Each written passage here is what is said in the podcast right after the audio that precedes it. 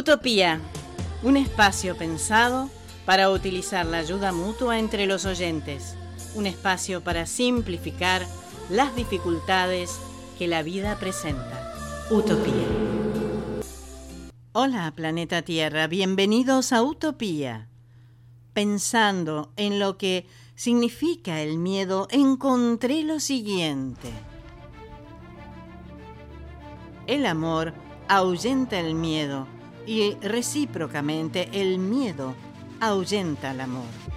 Y no solo al amor el miedo expulsa, también a la inteligencia, la bondad, todo pensamiento de belleza y verdad, y solo queda la desesperación muda. Al final, el miedo llega a expulsar del hombre la humanidad misma. En un pensamiento más simple, Tito Livio nos dice, el miedo siempre está dispuesto a ver las cosas peor de lo que son. Y por último, Nelson Mandela dijo, aprendí que el coraje no era la ausencia del miedo, sino el triunfo sobre él. El hombre valiente no es quien no siente temor, sino el que lo conquista. Avisos solidarios bajo el ítem Quiero donar. Ropa, calzado, alimentos. Para las familias de escasos recursos y personas en situación de calle que son asistidas por redes institucionales solidarias, necesitan alimentos no perecederos, ropa y calzado en muy buen estado esta asociación de Isidro Casanova, Buenos Aires, brinda ayuda social en comedores comunitarios, programas de capacitación, desarrollo comunitario y contención psicológica a través de asistencia directa o talleres en instituciones de la matanza. Si podés ayudar, comunícate con Gloria al WhatsApp 11 3693 0251 por vía mail social y más hotmail.com. Hace un tiempo me enteré de algo y por supuesto, enseguida quise compartirlo con ustedes. ¿Cuál es la historia universal del gesto del dedo medio y desde cuándo es un insulto? Veamos.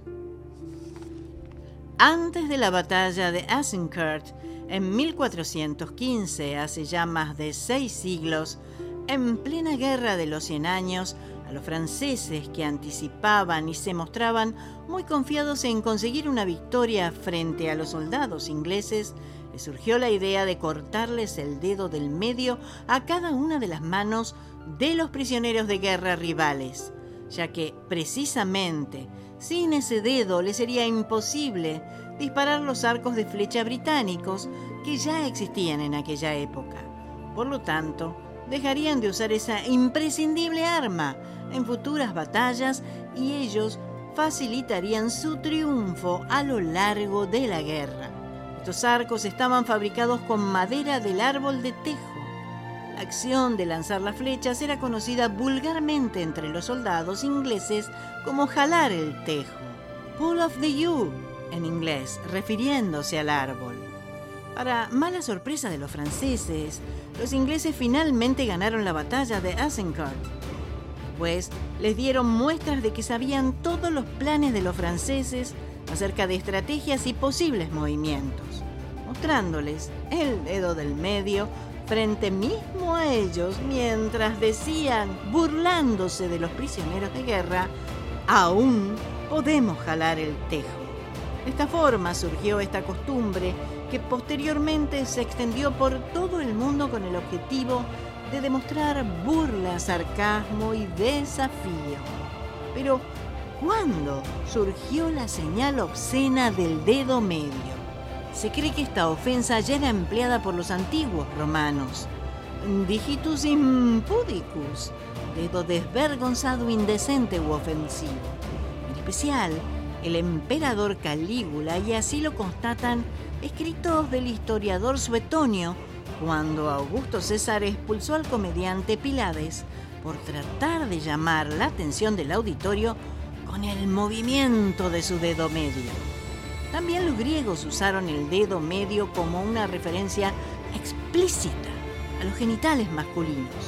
Ejemplo de ello ocurrió en el año 419 a.C., cuando el dramaturgo Aristófanes hizo un juego de palabras en su comedia Las nubes usando el ritmo dactílico.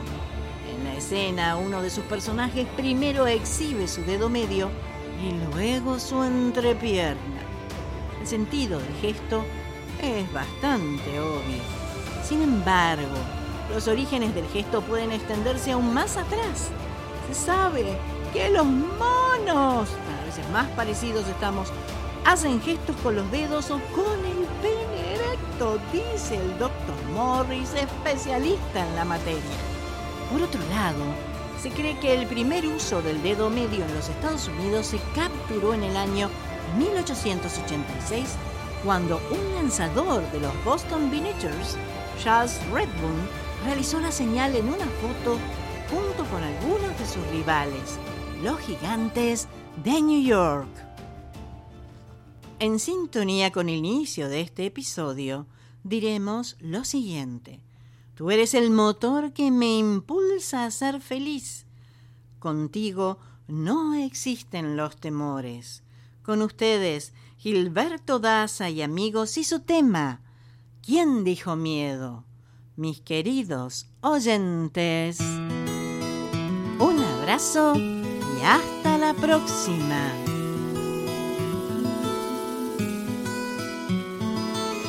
Cuando llegaste tú se fue el temor. Llegaron a quedarse la alegría y el color. Cuando no estabas tú todo en mi mundo iba peor. Gramo de esperanza de que todo irá mejor.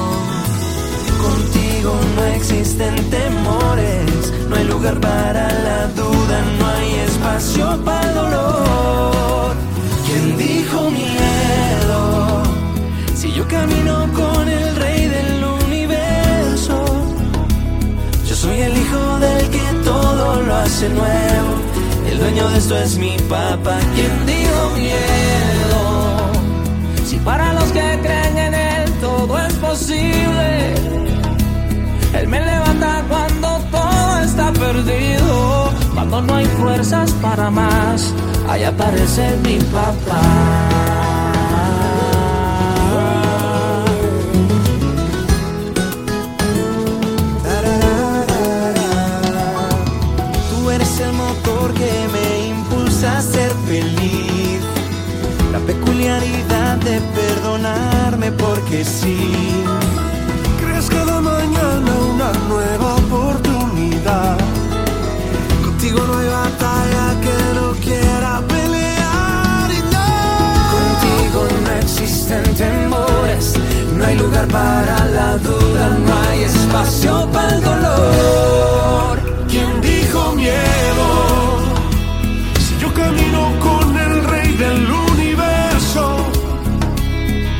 El hijo del que todo lo hace nuevo.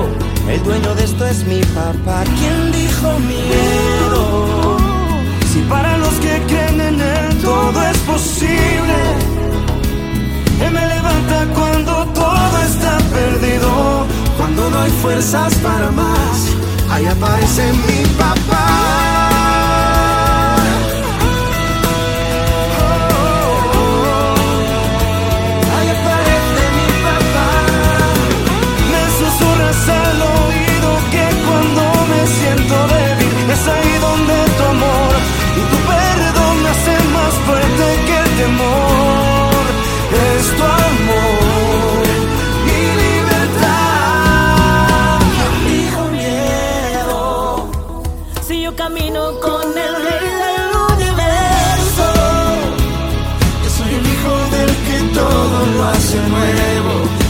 Esto es mi papá quien digo miedo.